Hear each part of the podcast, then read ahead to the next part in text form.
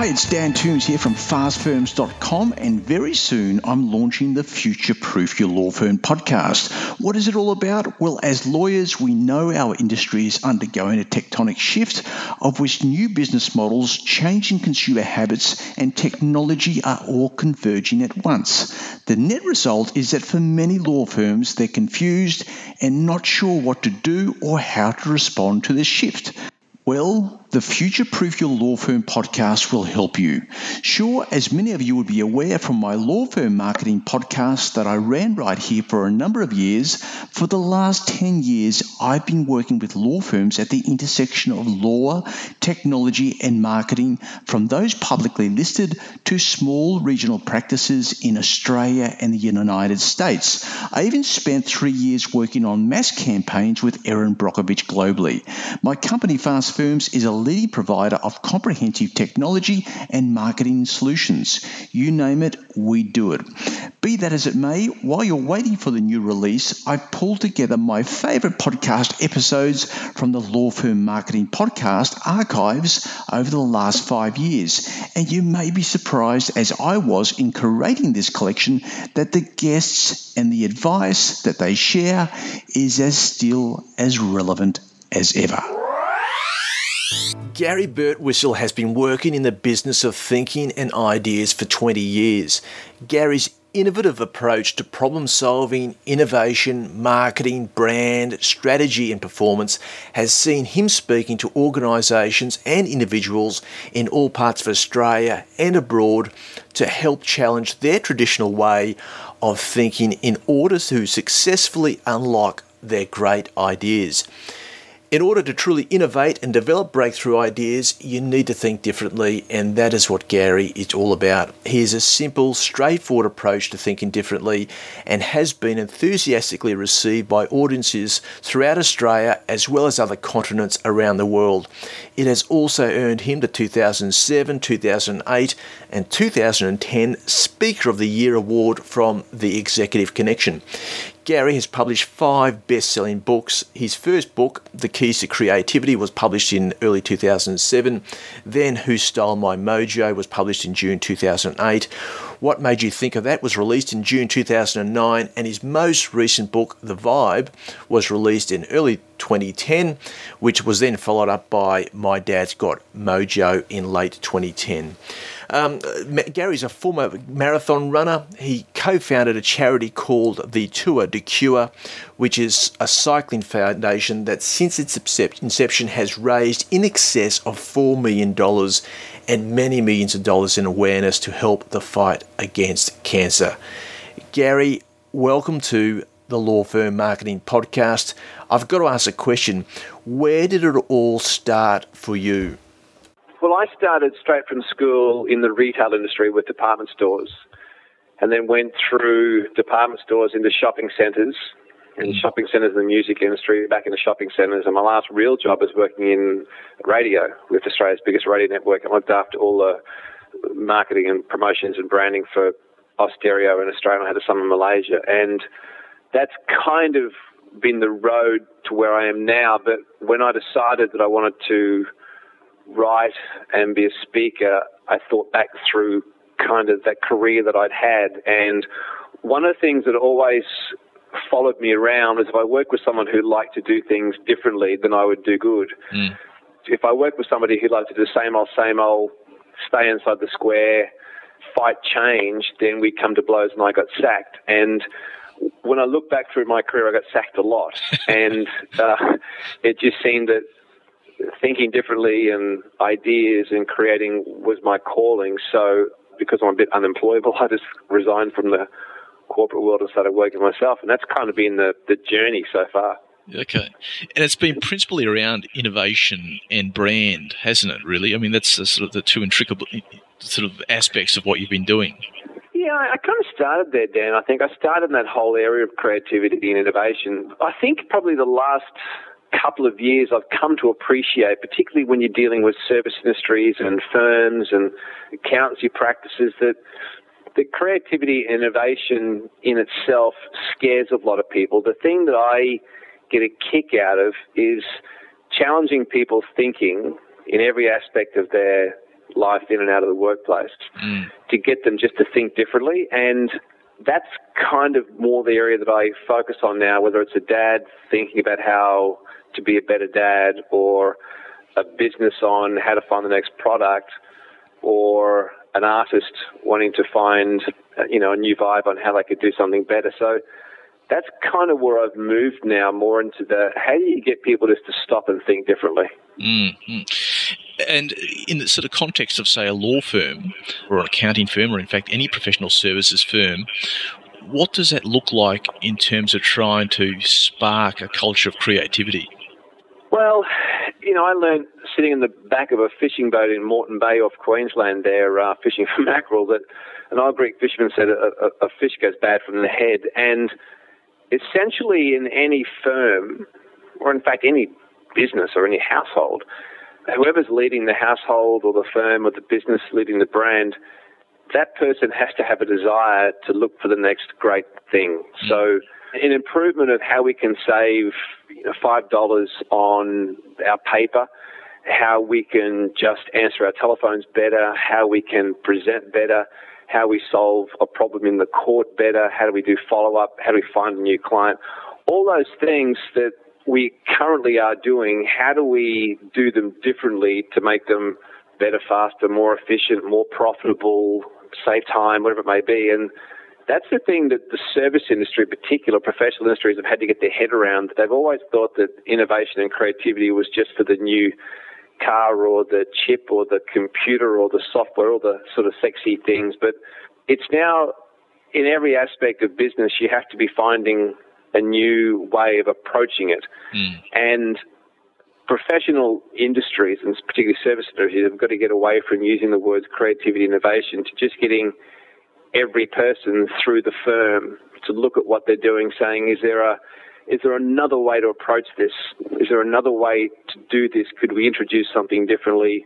How do we shake this up? And if that's not led by the leader of the firm, then it's not going to happen through the firm. And that's kind of what shifted away from this just this innovation thing mm. into it being more accessible to everybody is just how we do things differently. But it, you know, in a firm, it has to start with the leader of the organisation. Otherwise, you're just going to find it in pockets. You'll never really get a culture around it. And is it the case that you know, by default, if you've got a, a culture of innovation within your firm, that then translates into brand? Is that where the relationship is? Yeah, yeah, it is because today, Dan, society rewards different. Mm. So the fastest growing brands in any industry or category, whether it be in firms or whether it be in building or whether it be in IT, the brands that are growing are the ones that are finding new and interesting ways to approach what they do to make better efficiencies or better outcomes for the person who uses it. So from mum, it could be efficiencies or saving time or getting more done or making it cleaner or whatever. And then in a systems and process, it could just be making whatever I'm doing in the workplace work more efficiently to give me more time, more efficiencies, more profit, and so on. So mm. it starts with the desire to find new ways to do things, and that then reflects in the brand because it gives you news to take to the market. It gives you news to talk about in blogs and podcasts and videos. It gives you news that excites people within the firm because people love to hear their ideas heard and, you know, they want to be heard. So, and then that actually, the outcome of all that that you're doing as a culture mm. then reflects in the brand that people are using to solve their problems. Because you and I, any business, your business, my business, the, the firms that are listening anywhere in the world, they have to appreciate that they're getting paid to solve a problem. Mm. So the person who's coming to them is not coming to them because they want, they're coming here because they've got a problem. Mm. And they figured that firm can solve their problem better than the firm down the road. And if they can't, then why the hell do I need that firm? Mm. And the person working inside the firm, if they can't solve the problem better than the person sitting next to them, then one of them is redundant. Yeah. So that's where it, you know, that's the value of it, and that's where it then reflects in the brand because the person using your firm believes that you have got better problem solving capabilities than somebody else, which then creates perception and so on and so on. Mm, okay, okay. So, in your experience, Gary, when you've worked with law firms or professional service firms generally, is it more dangerous for a firm to put no energy into their branding whatsoever, as opposed to a law firm perhaps that's just let its brand evolve without any strategy behind it? You know, it's just become what it's become. What's your response in relation to that? Well, I'd say probably the last three to four years, I've got more and more work out of law firms, accounting practice, doctors, medical practices, hospitals. And the three or four years or five years prior to that, they were all the yeah, but guys. Yeah, but mate, we're a law firm. Mm. But mate, you know, we'd have to do that. We're not a sexy drink. We're not a sexy car. Mm. Yeah, we're an accounting firm. There's nothing different about us. You know, we just go in. But what's happening now is these guys are having to justify why them when they sit in front of a current client who are trying to be poached by somebody else. Or if they're trying to pick up new business, saying, well, I already do business with this person, why you? And if you can't answer the why you, then you can't create a brand. Mm. And the brand only happens when enough people share the same perception about you.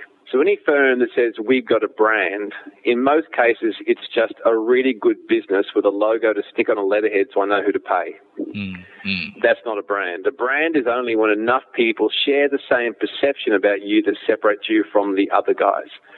And this is where professional services have really had a shake up because every accounting practice has got to justify in one succinct statement as to well why you are not another accountancy firm when I'm paying you almost the same or even they're cheaper. Why am I staying with you? And the other thing is the staff need to know it. You know, most people can't go to a dinner party, sit down next to somebody and I say, you know, what do you do? First question, what do you do? And why are you different? And if your staff can't answer it, then they are your greatest tool. So a lot of firms think that just because they got a logo, they got a brand. Well, they don't. Mm. And secondly, they think it's about spending money to advertise, and it's not. Before you do any of that, you've got to be able to sit in front of me and say why your firm and not somebody else. And that's the starting point. It's the message first, then the medium. But if you're getting caught up in this whole thing about spending time, energy, and money on promoting yourself or advertising, without the right message as to why you, then you're really wasting your time and money. And professional services have had to get their head around that because it's no, and mostly the perception of why you's been built around the partners. Mm. Because the partners' names are the brand. When the partners leave, in a lot of cases, so do clients. And mm. that's because they've created brand around the partner and not around the firm itself. Mm, Does that yeah, make sense? so true. Yeah, that makes a lot of mm. sense. Gary, I know Martin Lindstrom talks about the importance of stimulating the senses with your brand touchpoints, and it's something that you resonate with as well uh, in your book Vibe. How does a firm start to do that? So, how does it start to sort of um, express its brand essence across multiple touchpoints? Yeah, that's a really good one, mate. I reckon that would be a great challenge for a firm. Off the mm. top of my head, I think the three primary senses are visual, so what it looks like. So that is your logo, your presentation that goes through everything from reception, your logo, your letterhead, your presentation folders, your company profile, the digging into your website and so on. So there's a visual aspect and videos. Mm. Then there's the auditory aspect, which most of them are really good at because they just talk a lot. And then there's the kinesthetic part, which is the touchy feely part, which is the emotive part, which I suspect comes a lot with firms because a lot, of the, a things they're dealing with are quite emotive. So they're the three primary senses that people work on. The kinesthetic side, which is the touchy feely part, you know, the tactile part, can also come from the quality of your paper. Mm. It can come from the quality of the presentation you do. It can come from the cleanliness or the simplicity of what you do rather than clobbering people with over communication. It can come from your furnishings. It can come from the videos you do and so on. So it's a challenging one, I think, for professional services. The problem is I don't take the time back to think about it. Now, mm. I was doing a job recently and this, I was talking briefly about sense. It's not my specialty, but I was talking about Martin's stuff. And this guy's got my wife's car serviced. And she went to the BMW dealer and they took her in, sat her in a nice leather lounge, gave her a nice Nespresso coffee, gave her some dark chocolates, came out, and she drove home. And he said, How did it go? She said, Fine. And she raved about leather couches and the coffee and the chocolate. He said, What did it cost? She said, I don't know, but the chocolates and the coffee were fantastic. Mm-hmm. That's the sensory bit that people are doing. And it's now becoming more and more prevalent. You know, stores are spending a lot more time on their layout. Jams on the supermarket shelf are spending a lot more time on their packaging and the unwrapping and so on. So, from a law firm, it's about the wrapping, the experience. Mm. It's about, you know, rather than just do a, a talking head in front of a blank wall when you're doing a video, it's how do you incorporate the visual, some different voices, some music, and so on. So it's a good one. It's very doable, and I suspect anybody who does it will separate themselves pretty quickly from the pack. Mm, you know, most definitely, and I think there's certainly some firms in Australia that are doing it um, exceptionally well. Uh, has the online landscape changed that, Gary? That sense of trying to create an experience for a potential client? Yeah, it has. It has changed a lot. The unfortunate thing is that most people don't know how to use it. Mm. And a lot of people are getting caught up in the online side of things without having the message. Mm. So unless you can qualify why you, it doesn't matter what you do online, you're not really getting a bang for your buck. Mm. The second thing which has happened, Dan, and this has probably happened the last three to four years as a trend, is that you need to package up a lot. So you get the message about why you, and then apart from that, what people want today is they want help. They don't want to be sold. Mm. So podcasts and videos and blogs, information and how to and contacts, alliances, all these sorts of things are all the things that will add value to my world where you're not selling me, you're helping me. Mm. Mm. And the easiest way that I could frame it to your listeners is you've got to think about the outcome before your income. Now, professional services traditionally would say, you pay us, we'll solve your problem, and we'll give you information. Mm. But things are changing now in the online world where you have to have information and depth, and you've got to be helping me, whether I spend money with you or not. Mm. You've got to be helping me to make me better. so, so that's how online's really changed things. And you need to be able to go through what you're doing and saying, if I'm a current client of yours, how are you helping me apart from what I pay for? Mm. Yeah, that's so true. It's an expectation, isn't it? I think Chris Anderson in his book Free talks a lot about that. You know, that um, people now uh, just expect it. They expect to come to a site or come to your business and, and get something for free. Well, they do. It's a classic, you know, when you rang to say, you know, do you want to get together and do a podcast? Mm. of course, because mm. I really admire what you do. In the back of my mind, the second question is, can I use it? Yeah, true. Yeah. Because I've got people who follow me around the world on, you know, different mediums and stuff. I can then say, well, here's this interview. You can listen to it at your leisure. It's free. Mm-hmm. Hopefully it adds value to their world. It then provides a lead to you mm. for anybody who's interested in your areas and stuff. So it's a win-win for everybody. Now we may not see direct value from it, mm. but you're helping an outcome to solve their problems around brand and professional services and perhaps firms.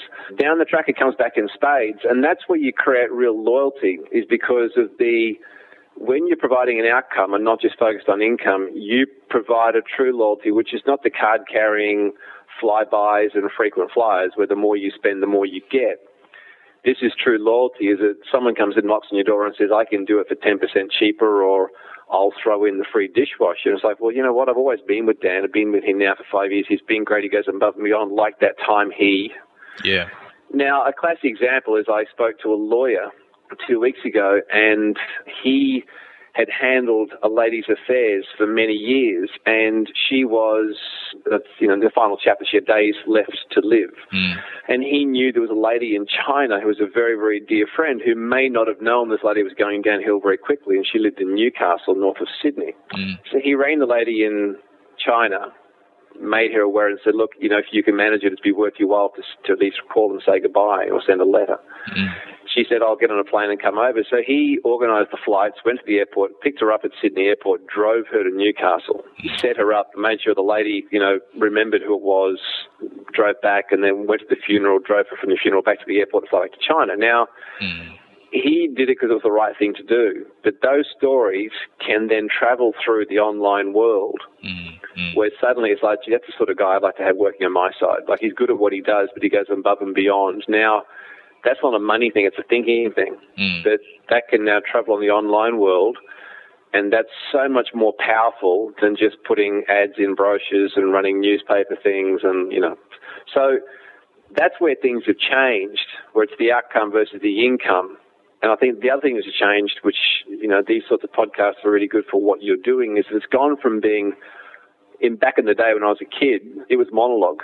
Like Yeah, you'd buy true. newspaper ads, you'd spam me with television commercials, you'd buy radio, you'd you'd put stuff in my letterbox, you'd mail me stuff to my desk. It'd be a wad of paper coming across the desk, but it's gone from monologue now to dialogue. Mm, Is that you online creates a conversation between you and I where you can po- post a podcast and you can get real feedback in real time from people all over the world giving a thought, which can spark someone else's thought, and so a whole chat can happen around this conversation. absolutely. The potency of it's incredible. Really is. Exactly. Yeah. Gary, just to wrap up, if you're a law firm that's on a, say, a bit of a growth trajectory and you haven't really considered your brand, where would you start today? Well, the first thing I'd say is start to treat yourself like a brand hmm. and not a logo. And that would mean taking some time out from your day to day without a timesheet and to sit down and start thinking about it. And one of the issues today, Dan, is there's not the expertise in the business. Mm. So I'm finding a lot of organizations are started by former accountants or lawyers or sales guys, and they're running really successful businesses, but there's absolutely no expertise on marketing and brand at all in the company. So if it was me, I'd be saying you've got to make it a priority, start thinking differently about the firm. I'd be getting together the people who care about the brand, have an insight into what's going on, maybe competitors, people who care about what you do and how you do it and I'd be getting away from the boardroom and encouraging environment somewhere. And I'd be starting to look at taking the learnings from the Woolworths and Qantas and Apples and these sorts of guys, or a small car dealership or a small IT company. And rather than say, yeah, but we don't do that, we don't have the money, we're not a supermarket, I'd be saying, how do you take those learnings and apply it to our own brand? Mm, mm. but I would be getting some expertise in of someone who won't just spend your money, but will get you thinking right. You know, people like yourself to sit down and help facilitate their thinking through it, to teach them how to do it themselves rather than having to always outsource it. So True. the starting point is they have to identify why is your firm different, why should I use you? What are you famous for? What makes you different to everybody else? And then that's going to be tapped in a very succinct statement that you can sell as much to staff as you can externally Yep, yep. and then you've got to get someone like yourself who can then show you how to use that through content, copy, recruitment, induction, have it as part of the culture, part of the voice, the DNA of the, of the firm, and then do it over and over and over and over. But if the expertise doesn't exist in the firm, and they don't have to have a staff member, but there's someone who can come in from time to time to sit down, educate them, keep them honest, and then progressively build over the next couple of years. It's going to take a long time, but firms are getting onto it. Even the big accounting firms like Ernst and Young, you know, their whole thing now is quality in everything we do. They never used to do that sort of stuff, but now it's become an essential part. Even the big four accounting firms are going to say, "Well, why are you not the other three? Yeah, yeah, that's so true. And you can see the impact, can't you? I mean, uh, those firms particularly, and, and some big firms, uh, law firms, are just doing wonders Yeah. because they've just connected all the marketing touch points around such a strong brand essence. But I, I work with a door a guy who manufactures a global does hardware for man, for doors and windows, and he's a really clever guy. Mm. But what he does, he works out the areas that he's not really good at, and he's building a council around it. So he'll find someone who's an expert in brand to sit with him once a month or once every two months. Mm. He's got a guy who's really good at social media. He's got a guy who's really good at trends. You know, a young kid who's really good at trends that are going on the street. He's got a guy who's a procurement expert, and he might just put these five or six people in a room once every quarter. Mm. Sit down and say, okay, here's my brand, here's my company. Tell me what's going on. Tell me what I can do better. Just feed me full of ideas and information. I'll take it away and do it, and then you guys can bugger off, and I'll call you back again next quarter, and we'll do it all again. Yeah, But he's, he- and you know, he won the Ernst Young, I think, Entrepreneur of the Year or something last year. But he's smart enough to know where his shortcomings are, Yeah. and he builds accounts around doing it. So, in answer to your question, that's what I'd be doing if I was a firm, because most firms don't have this expertise, and I'd be finding out the bits that I'm missing. And I certainly wouldn't be yeah butting. I'd be saying yeah, and how do we do that? How do we get on board with all this in our own way that works for our clients and within legislation and everything else? I appreciate all that. And I'd be building expertise Mm. getting away from all the reasons why you can't do it and then slowly but surely start to put all these pieces together over time and sell it as much to your own staff as you do externally. And it's not a money thing, it's a thinking thing. I couldn't agree more. And the only thing that I would add is that listeners should go and purchase a copy of your book, The Vibe. Where, where, well, um, no, honestly, you talk about the brand council in, in that, and I thought yeah. it was a, a, really potent piece of uh, work. You know, there's so many resources out there for law firms and other professional service firms to grab at their will. Brand council is just a great idea of doing that properly. It's amazing how many different companies in different categories and industries have resonated with it. Yeah. And I'm no different. I mean, I, there's stacks of stuff that I have got no idea about, but I just find the best who works in those areas, go to them with a firm brief and say, tell me how to do it. Mm. I don't build my own websites. Yeah. I don't record my own videos. I mean, I go to guys who've got studios or kids are not much better than me and say, this is what I think needs to happen. I'm not really sure.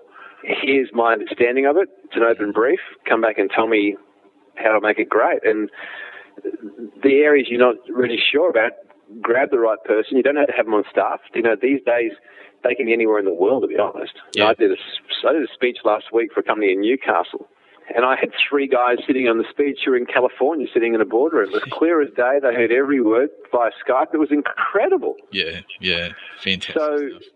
These days, and that's how to do it, which is cost effective, but none of that's going to happen if people go, yeah, but we're not, you're right. Mm. But outsourcing the bits you don't know is certainly the way to go. Very smart stuff. Gary, now, if listeners, uh, be they in Australia, the US, or the UK, want to get in contact with you, you work across the world, how should they do that? Oh, just through the website, mate. Just go to garybertwistle.com and that'll give you sort of an insight as to what I do and how I do it. And there's a whole bunch of you know stuff on there like videos and all the stuff we've talked about. They can go and rip off and a look at, and the Espresso newspaper, which you know I, I write a lot about this stuff. The service industry is around the world is waking up to innovation and brand a lot, mm. and I do a weekly newspaper on a Wednesday, which is free to subscribe to. It gets delivered to your desktop or your iPad or whatever every Wednesday morning, and it's just a quick read, three minute read. And it's, it's great. I, I subscribe. It's fantastic. yeah, yeah, I'm on it. Yeah, it's good.